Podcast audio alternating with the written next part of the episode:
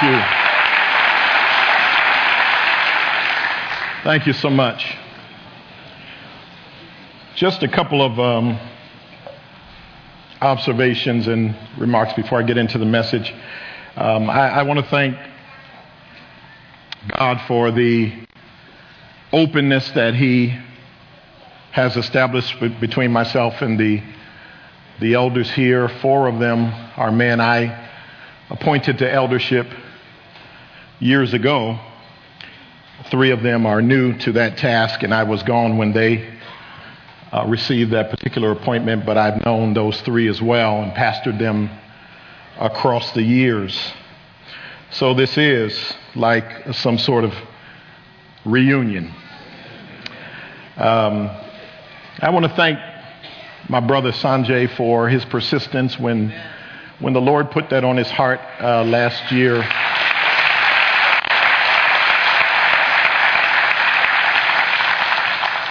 Um, he began to reach out to me, and, um, and let me be real candid, I wondered why.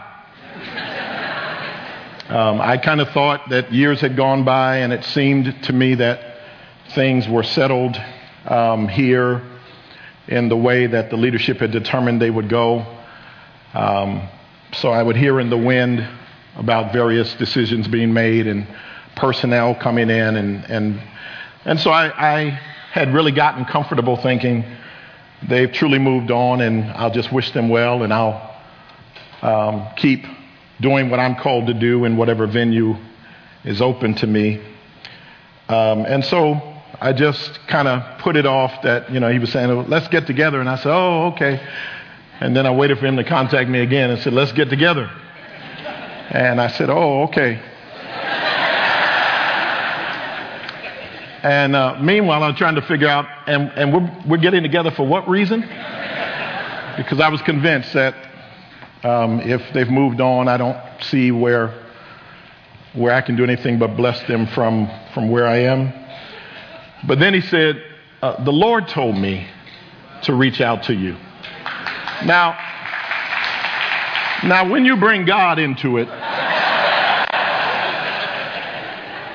I thought that was just my brother reaching out, but when he brought God in, that made me have to pray. And um, and so I agreed to begin to meet with him. And I, I, I thank you, sir, for your for your long suffering while it was clear to you, I'm sure, that I was reluctant. Um, but I just, I, I, had no understanding. Then as we began to share, um, eventually, he said, I think there's been some change that you'll want to hear in the hearts of some of the brothers and some of the things that some of them were originally under the impression of were not the case. And, and they, they, it would be good for you to clear the air. And so we began doing that. We've had several meetings. We talk very, very honestly, very candidly. If you know me, you know that I, I don't pull the punch. Uh, it's not my temperament. I don't, I don't like we are the world kumbaya. if, if we're going to connect, let's go down to where the issues are. And so that's what I've done with these brothers over several meetings now. It resulted in this, this invitation and in me feeling like it would be an honor to accept the invitation. So I thank them very much for, for reaching out to me. I want to publicly, as I've done in so many other places, uh, wherever I stand for the first time as a preacher since my restoration back in 2010, I always acknowledge the presence of my wife and children.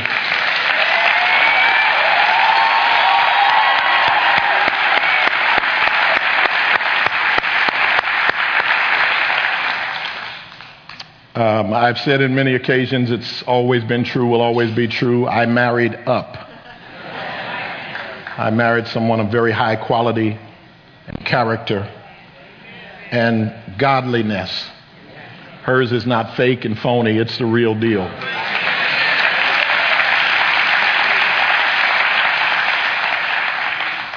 So I'm a blessed man.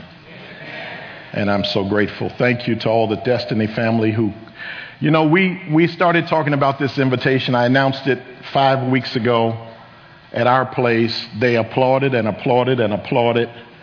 And um, I was getting the impression maybe we just need to move the whole operation over for that one Sunday.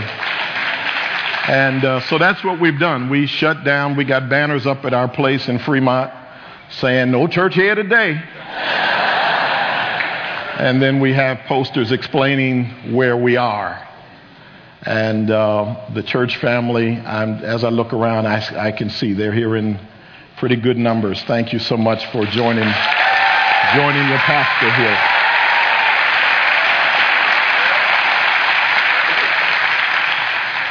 All right. I don't know when y'all usually get out of church, but um, I probably don't need more than my usual length of time. I didn't. As I prayed about this opportunity, I said, Lord, what, what is it that you would have me say to the church family there at Abundant Life? And uh, it didn't take a very long time, and pretty quickly the Lord dropped a theme in my, in my mind and heart. I want to talk to you about the focus factor. The focus factor. If you have a Bible, you can follow along as I read aloud Numbers chapter 13. I'll look at verses 17 through 20, and then, in the interest of time, skip down to verse 25 and read through 33. Numbers chapter 13 beginning with verse 17.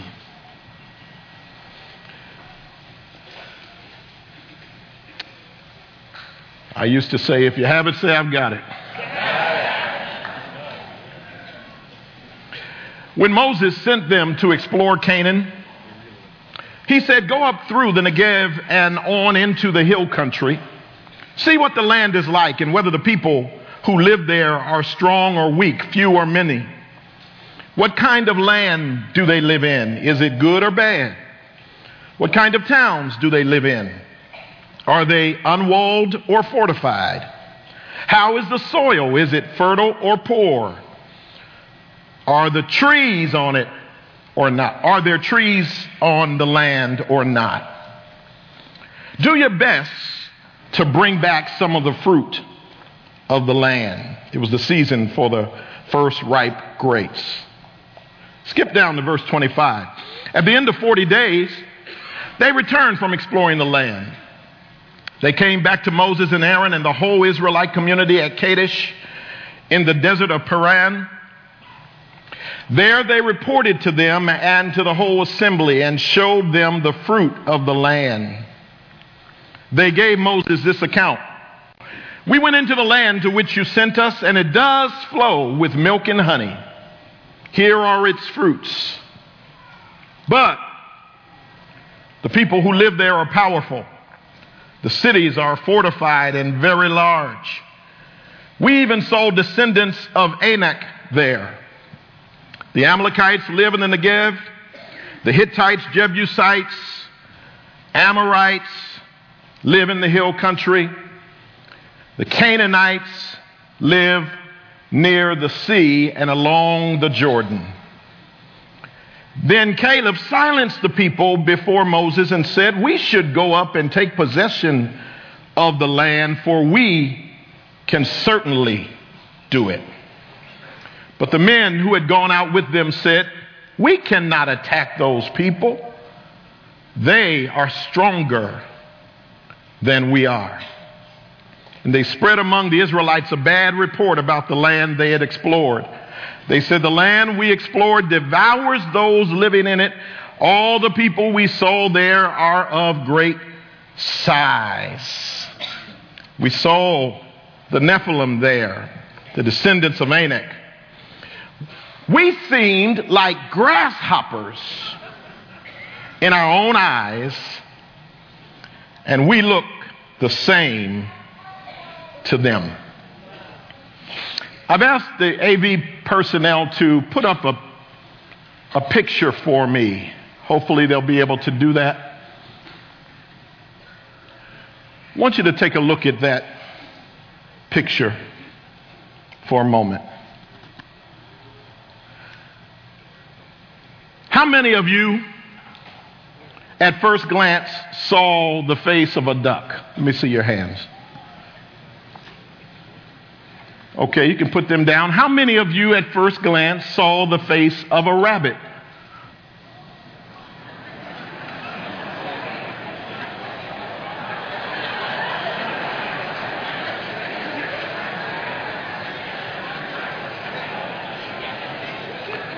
How many of you now see both?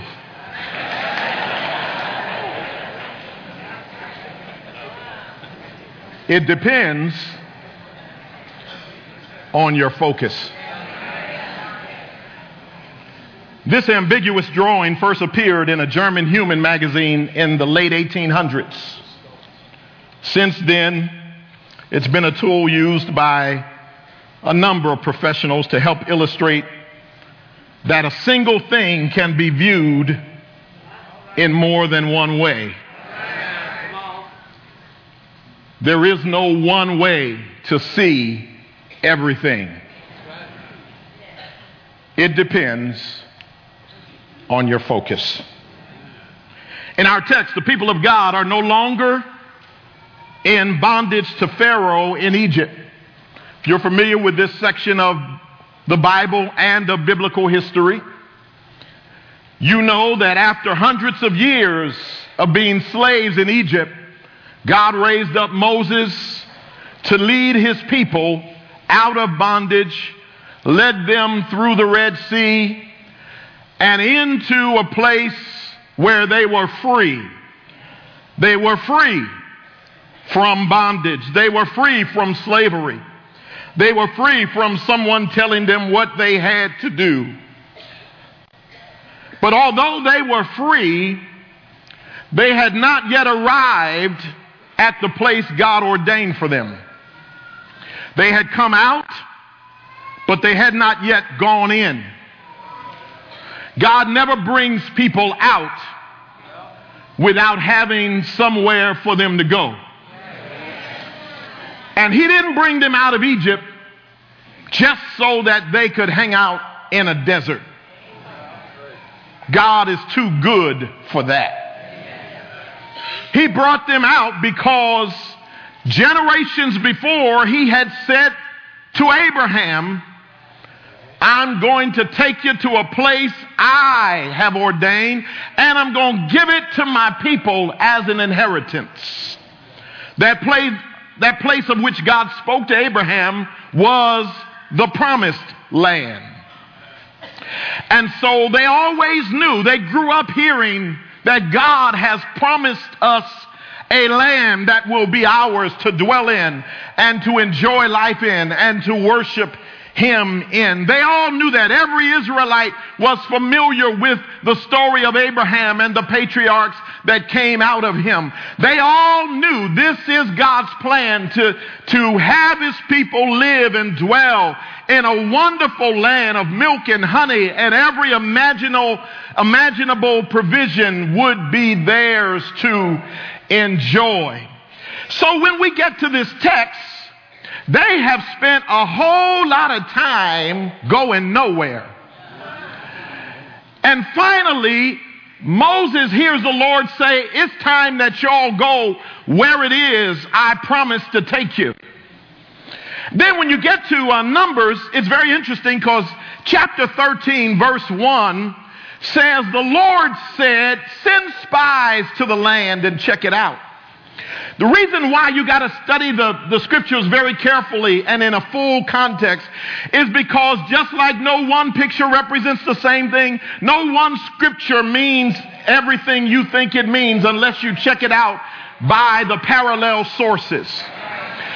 And although Numbers tells us, chapter 13, verse 1, that the Lord said, Go send the spies over, when you compare it with Deuteronomy chapter 1, actually what happened is Moses began to talk to the people. The Lord wants us to go on, get up from here, and go into the land. And if you notice when you read De- Deuteronomy 1, God said through Moses, it's time to go. So Moses told the people, let's get up from here and go possess it. God promised it to us.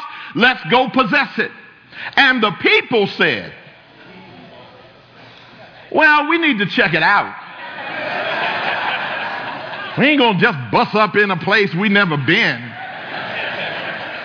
We're gonna go check that out. And the people said to Moses, send spies over. Moses, no doubt, checked with God, and that's where you get Numbers 13:1, where in response to the people's request, God said, Okay, sure, go send spies. God didn't necessarily ordain that. The people wanted it, and they had a good rationale. They said, This way we can know what the route is we're going to take. And they said, and we'll, we'll be able to know what towns we're going to run into first. Rationale. You ever had a rationale for doing something God didn't tell you to do? It'd be helpful if I could get some honest folk to walk with me through this message.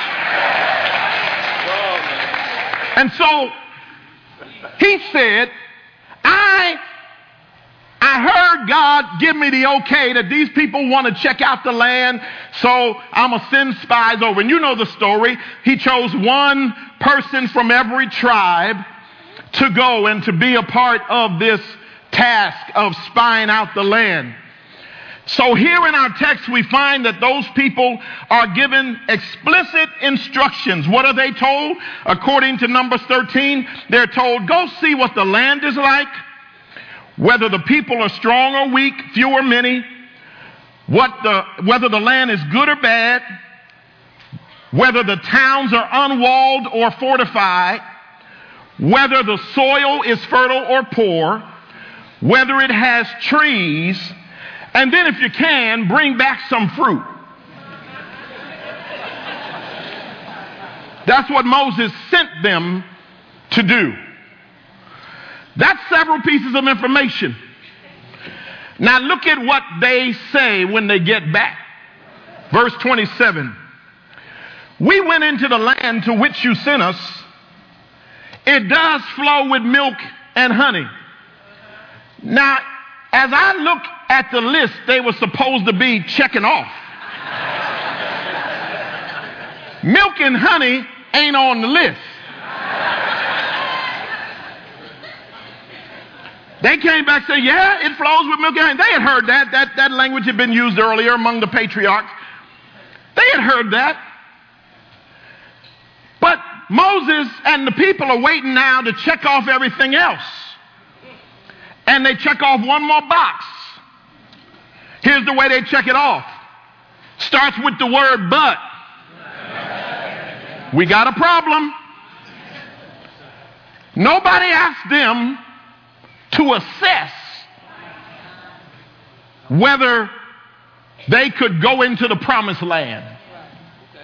They were asked to check it out and report on what they found. They were not a board to make decisions. They were a series of spies representing all the people to just bring back data. Data is like that picture. It doesn't lead you to any one conclusion. It depends on what you focus on. They came back, and as soon as they used the word but, Caleb knew, Houston, we have a problem. Because Caleb is one of the 12 spies. He saw everything the other folks saw. And when he heard the guy saying, but the people over there are powerful and their cities are fortified and very large. And we even saw giants over there. And he started talking about all the different people groups that were over there. He knew that this guy's report had gone off assignment. He was not asked to give his opinion as to whether or not it was a good idea to go to the promised land.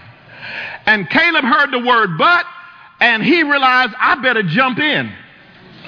And look at him jump in in verse 30. He silenced the people And he said, We should go up and take possession of the land, for we can certainly do it. He saw everything the other guys saw. But when he saw it, he didn't see what they saw. They saw a duck.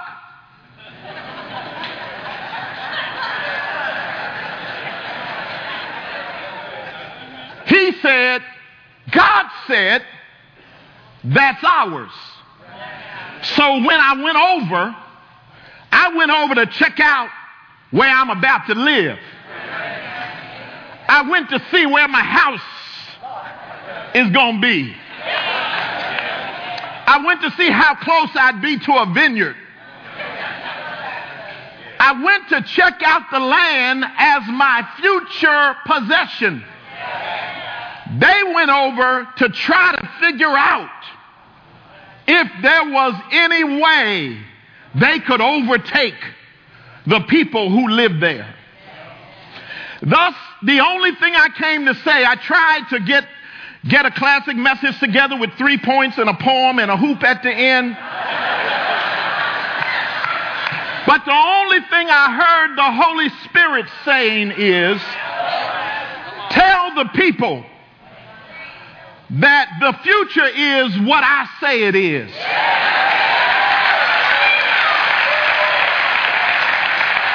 And tell them that if they want to be with me, the formula is pretty simple. Listen to what I say, take me at my word, and watch me fulfill my promise.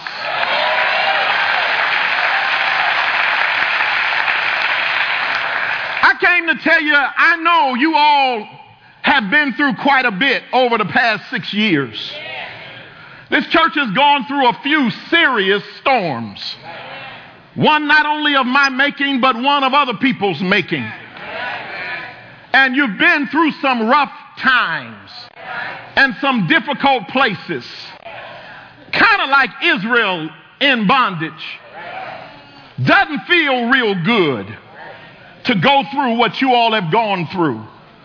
But the one thing you can know is just like in Egypt, they were still God's people in the place your church is in right now, you are still God's people.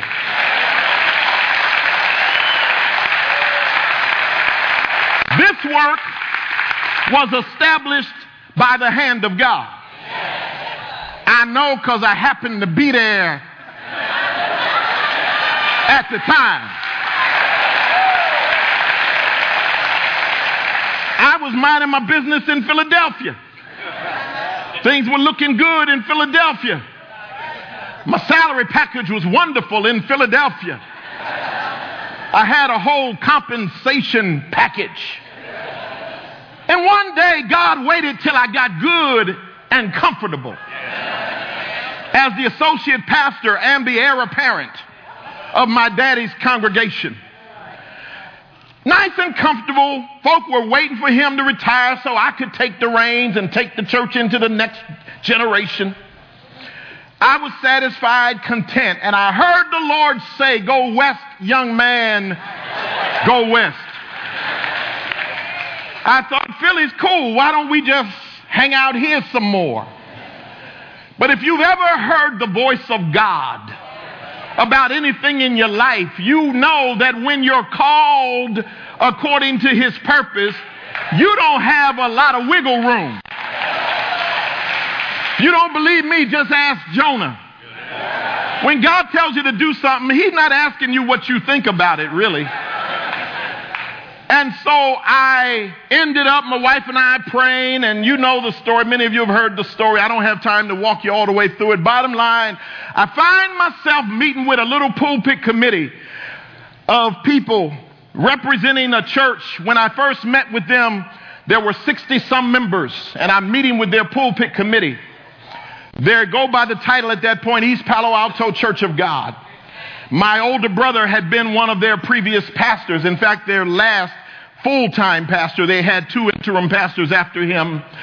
And uh, then they were asking me, would I be a candidate for the pulpit? And I, um, I said, I'll pray about it. I wasn't used to praying about invitations. I was used to turning them down flat. Because by then, by the late 80s, I had a vision that God had developed in my heart of a church I would one day pastor. Was a very unusual thing. There were thousands of people, although I didn't get to see their faces. I knew there were thousands of them, and the Lord birthed in my heart that I would be the pastor of this church, that He would use me as the visionary to bring this kind of work to pass and to lead them um, for the duration of my uh, ministry. And so I was saying, well, I've been around church folk all my life. I'm a pastor's kid. One thing I know about church folk, they don't like change. And I said, well, this vision I have is not going to go with any existing church. They will, they will reject that out of hand because thousands of people are going to make some of them feel like, then how do I get to run the church if it's thousands of them?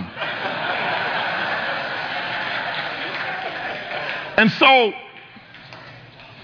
I said, so I just turned down every invitation I was getting to go somewhere and pastor said, no, no, no, I'm, I'm, I'm content here at home. But when this invitation came from East Palo Alto Church of God, I knew these folk. I had preached for them when my, pa- when my brother was the pastor. I knew them. I saw them at Church of God conventions and I liked them. So I said what you say when you don't want to flat out turn people down. I said, I'll pray about it. and I prayed about it. But the Lord didn't say you can turn them down. Went to, went to LA 1988 on vacation, the summer of 88, to pray and to finish this business with these people and just see what God had. Because I'm assuming the Lord's going to send me to a city somewhere. I'm going to take a secular job, start a church as a Bible study in my home. That was my plan. Good plan. But instead, I'm down in LA and I say, you know what? I really need to finish up this business with these people up north. And so I want to turn them down, but I want to turn them down easy. So what I'll do, I'm already in Southern California. I'll tell them I'll fly up, get your pulpit committee together, and let's have a little get together. And by the end of that, we'll know whether we're right for each other. So my plan was to share with them this vision. All these people coming. Y'all ain't going to be able to control nothing you know, paint the picture, and then they would say, okay, thank you so much for flying up. Have a safe trip back down. And I figured that would be the end of it. But the more I talked, the more excited these people got. Finally, one of them said, you know, we've been a small church forever.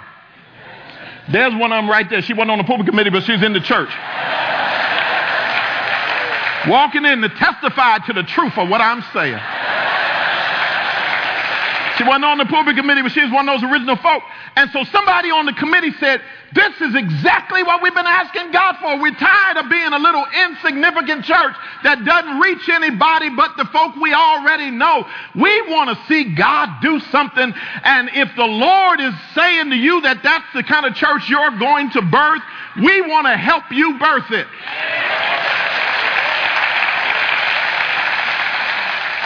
And I said, I don't, to myself, I don't want to birth it with church folk.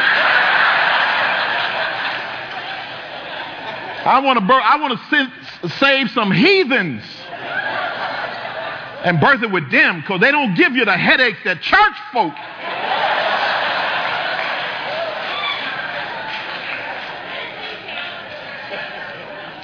They said, We're going to recommend you to the church. This is the summer of 88.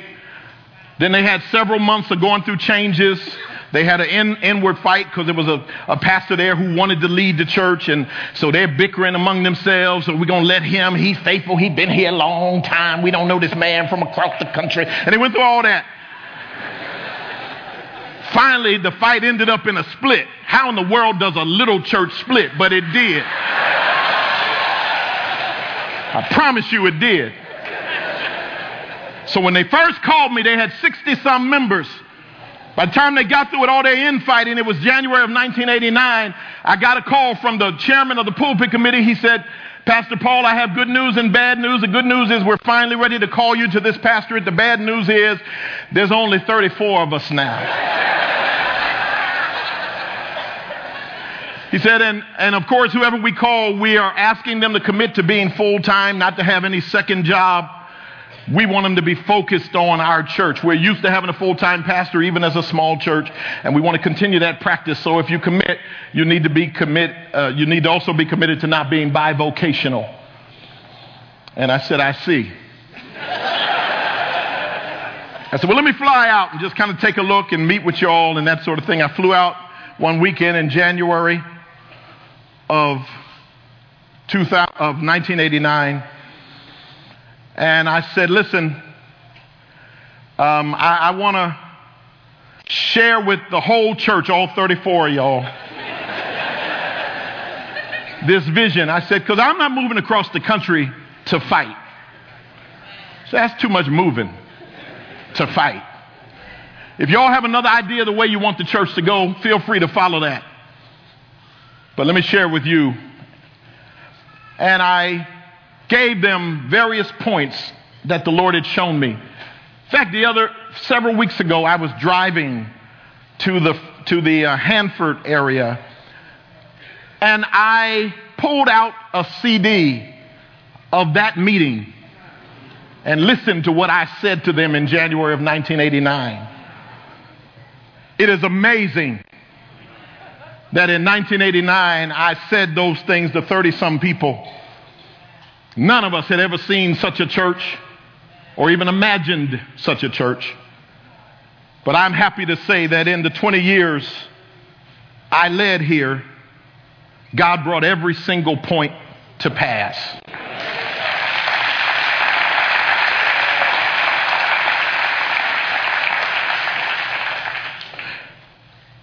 And it was because we decided together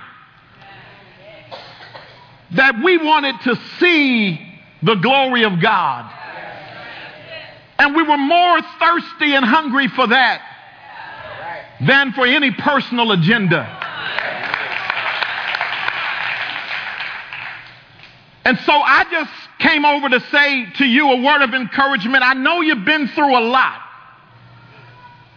feel like you've gone through all kinds of unnecessary, painful things. But I'm here to say this church was birthed by a vision God gave. And I don't care what's happened and who's left and how the landscape looks different than it used to look. God still has a plan for his people. He always has a plan for his people because they are, after all, his people. And the thing I want to encourage the leadership over here to do is to simply say, Lord, help us to hear clearly from you. I know that there are people who have various agendas even outside of this place who have personal desires and personal things that they want to see happen and they and they're looking at pictures all kinds of ways. But at the end of the day, it doesn't matter how you see it or how you see it or how you see it or how you see it. I learned that the only thing that matters is what did God say it was. If God says it's a duck, don't call it a rabbit. If God says it's a rabbit, don't call it a duck. If God said you've lost a lot of people, but I got more things I want to do here, believe him when he talks to you. God is able to do exceeding abundantly above all that we can ask or even imagine. Now, let me take you back to the text for a little while because there's something else I want to point out about this focus factor. So, those 10 spies came back talking about we can't go. Nobody asked them to go find out whether they could go.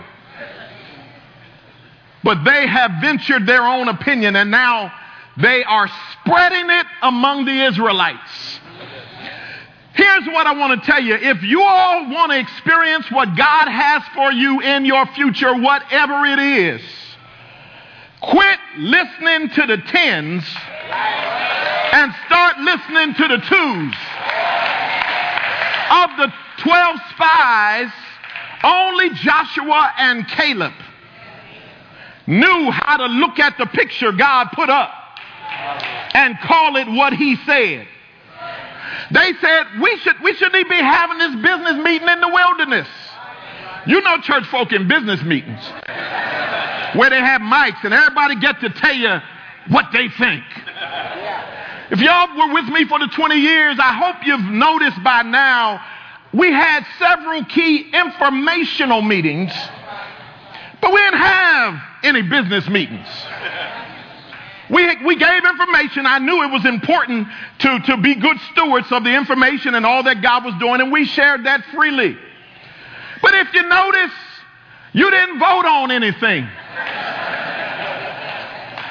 That was part of the vision.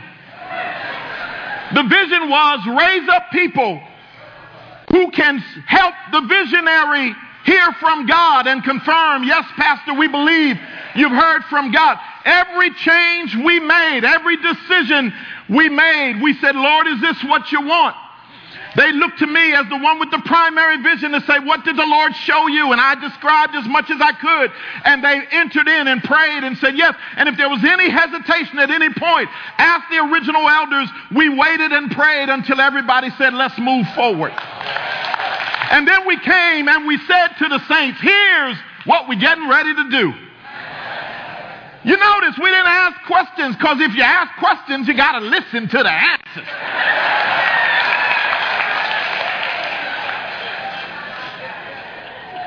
I'm away from here now. I can tell you what I really need to tell you. I'm sharing with you, I'm sharing with you the secret sauce of abundant life's history. Oh, y'all felt good and you left the meetings, inform- you had information and you felt wonderful. You probably never realized he didn't, he didn't ask us what we thought. Because we learned that when God is speaking, He's going to call it whatever He wants to call it. And our job is to say amen to what He says yes to. You know that's what the Bible says in 2 Corinthians chapter 1 verse 20. A lot of folk who grew up reading King James, they say the, Bi- the Bible says that all the promises of God are in Christ are yea and amen. Wrong. That's what King Jimmy said. You got to go deeper than Jimmy. You got to go to the Greek. When you go to the Greek, you look at 1 Corinthians, 2 Corinthians 1.20, and you find that it says all the promises of God in Christ are yes. Meaning when God makes a promise, he's already said yes to it. Then it says, but the amen is spoken through Christ by us.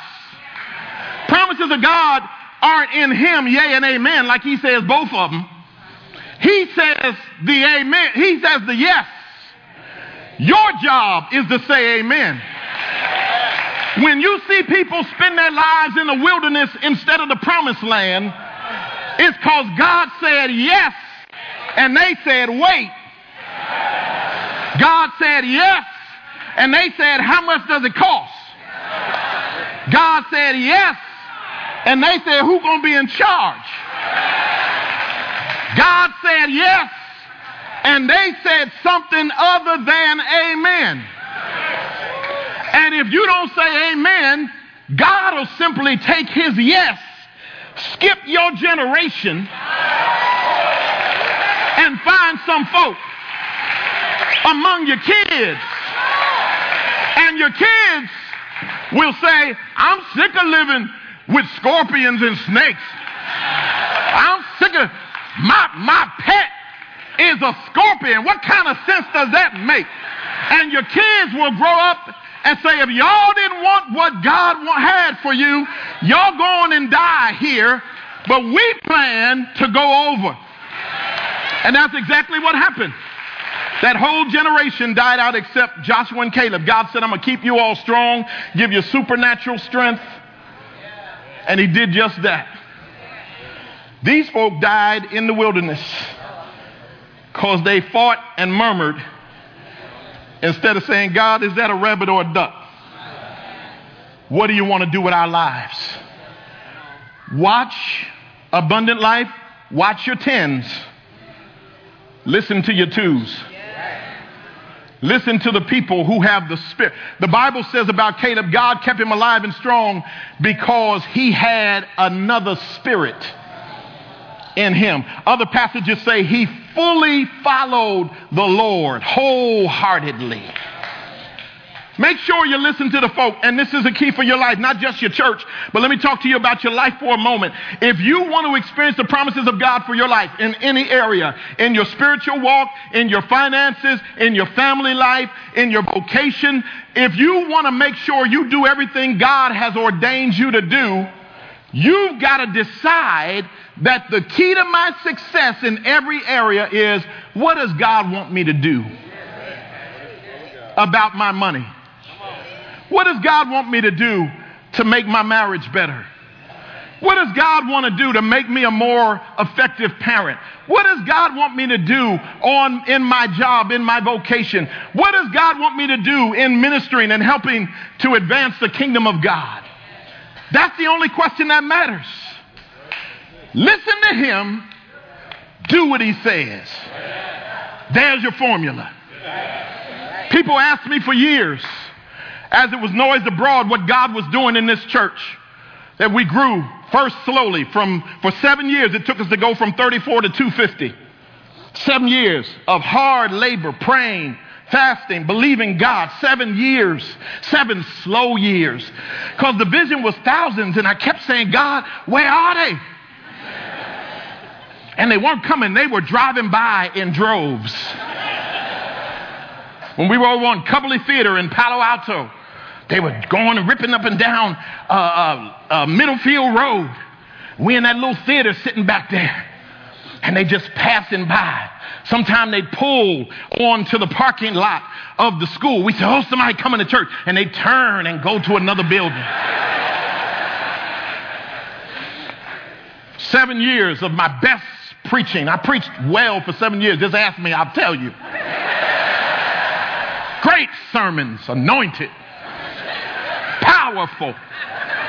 Give you insights and principles to live by. And with my best preaching, 34 to 250 in seven years, I would drive home from church regularly saying to Meredith, We must have missed it. She said, No, honey, we heard from God. Just hang on in there. I said, Yeah, but where the people at? And I don't know why God did it the way He did it but I found out that we were all sowing in tears and he was going to cause us to reap in joy. In the eighth year, I started giving, I started uh, making altar calls that I'd been making for seven years, and it was a happy coincidence when somebody got saved. The average Sunday, I was like, anybody want to receive Christ? Come on down. Of course not. Let's stand. It's the way it went for seven full years. Every now and then somebody would get saved. I said, you, re- you really want to get saved? You're not playing. You're not playing. You really?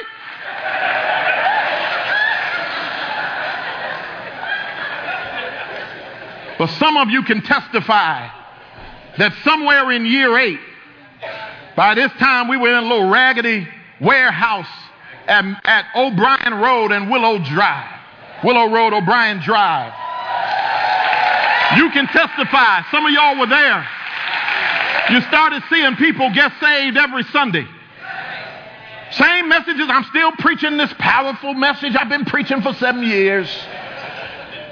But now people started responding. And they got saved this week and got saved next week and got saved the week after. And I began keeping records and do you know that every, in those years, starting in probably the second year of uh, Willow Road, maybe the second year of Willow Road, we recorded that somebody got saved every weekend. And we were in at Willow for eight and a half years. Six and a half of those, somebody got saved every week. We went from one service to two. Some of y'all were there. From two to three. From three to four. People standing outside waiting to get in. Come on, some of y'all waiters. and a church that I assumed was going to be all black. Just assumption, because I'm a black guy. My whole experience was black people uh, pastor black people. All I had ever seen. In Philly, we had a thousand members, 999 of them were black. There was one white lady in the whole church. I told y'all we never figured out why she joined and was comfortable, but she was. We just made her an honorary black person, kept on going.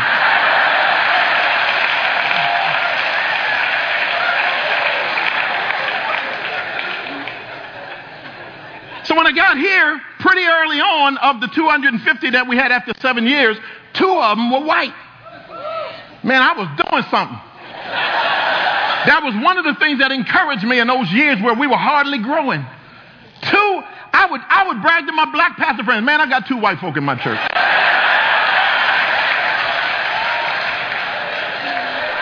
Y'all think I'm lying. I actually did brag about that. Yeah, two of them. Two? I said, yeah, two of them. I had no idea that if you say amen to what God says yes to, He'll not only fulfill the promise He made you, but He'll fulfill it in ways you never even thought of. So I'm thinking thousands of black folk gonna, gonna be here before it's over. And folks started coming from all kind of cultures and all kinds of uh, uh, places of life, stations in life. And, and suddenly we got this multicultural church, intergenerational church. Old folk are happy, young folk are happy, middle aged folk are happy. Stanford students started coming by the scores. One of their retired professors sitting down here with me right now. I asked him to be sure to be here with me. So he could tell you I'm telling the truth. He's a decorated Stanford uh, professor, and today he's now retired. He's emeritus.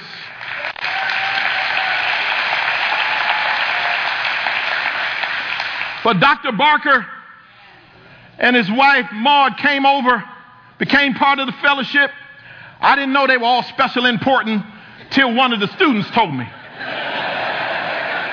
I said, Oh, really? I said, But he's an usher.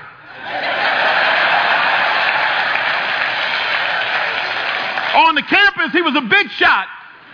When he came to church, he said, Let me join your usher board. And the funniest thing, because all the students thought they got rid of all the professors on the weekend. And they start coming to our little church over there on Willow Road. And there was Dr. Barker saying, Right this way, please.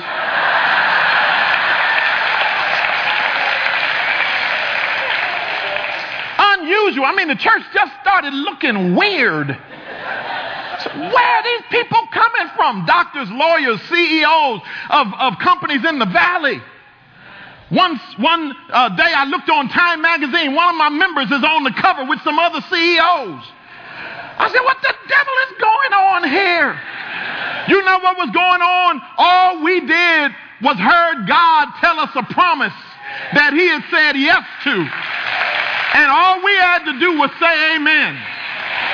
I go around the country to this day teaching pastors, and they say, What's the formula? What's the ingredient? What's the secret sauce? And I say, When God says yes, make sure you say amen. He'll take you places you never dreamed. I mean, it got crazy. Before we built this, it was unbelievable. Back in the 90s, uh, when Clinton went through that thing, they had a special prosecutor investigating him. You remember that? His name was Ken Starr. Ken Starr's daughter was a Stanford student. She came and joined Abundant Life. And so when he would come for the parent weekends, I'm preaching to Ken Starr. I said, What in the world is happening here? He'd come in the office and say, Oh, I love that word. Keep on preaching that word. The man knew Jesus. I never, I had no idea. But his daughter was dedicated. She was right there just enjoying herself. And then, if you remember, a year or two later, Chelsea Clinton came to Stanford. And somewhere along the line, she heard about Abundant Life. She didn't want to join. She said, But I do want to check it out. And one Sunday, I drove up getting ready for church, and these black vans were sitting outside. and the motors were running. And when I got in the building, one of my, one of my uh, brothers said, Pastor, Secret Service is here. I said, I ain't doing nothing. I ain't do a thing. The devil is a liar. He said, No, no, no, it's not about you. Chelsea's coming to church for the second service. And so they thought they'd come before the first service, sweep through the place, and make sure we were okay. They said, and they, and they, want, and they want to see you. I said, All right. Went and met them. And they said, uh, We're going to keep our vehicles running just in case. Sure enough, I'm up preaching second service that day, and Chelsea and her buddies are sitting right there, taking in the Word of God. I said, What kind of church is this? And my friends started saying, You know, your church is so strange. One day I got a revelation. I said, No, yours is strange. When y'all get to heaven, you're going to have culture shock. When we get to heaven, it's going to be like church. Black folk, white folk, Asian folk, Pacific Islander folk, Hispanic folk, Indian, East Indian. Everybody is going to the same heaven, so we might as well reach them now.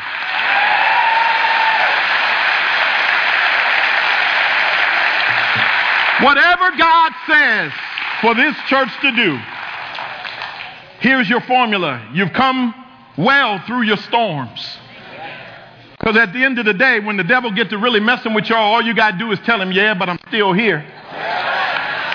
I've been a lot of, I've gone through a lot of changes. These, pray, these leaders had to pray and work hard through a lot of things, but they're still here. At the end of the day, you got to get the devil up off of you and just tell him I'm still here. Through many dangers, toils, and snares, I've already come. So it's grace that brought me safe thus far. Grace will lead me on. You want to prosper as a church, you want to prosper as a family, as an individual. Don't listen to your tens, follow your twos. They've heard from God, and if you follow, you'll be blessed. Stand with me.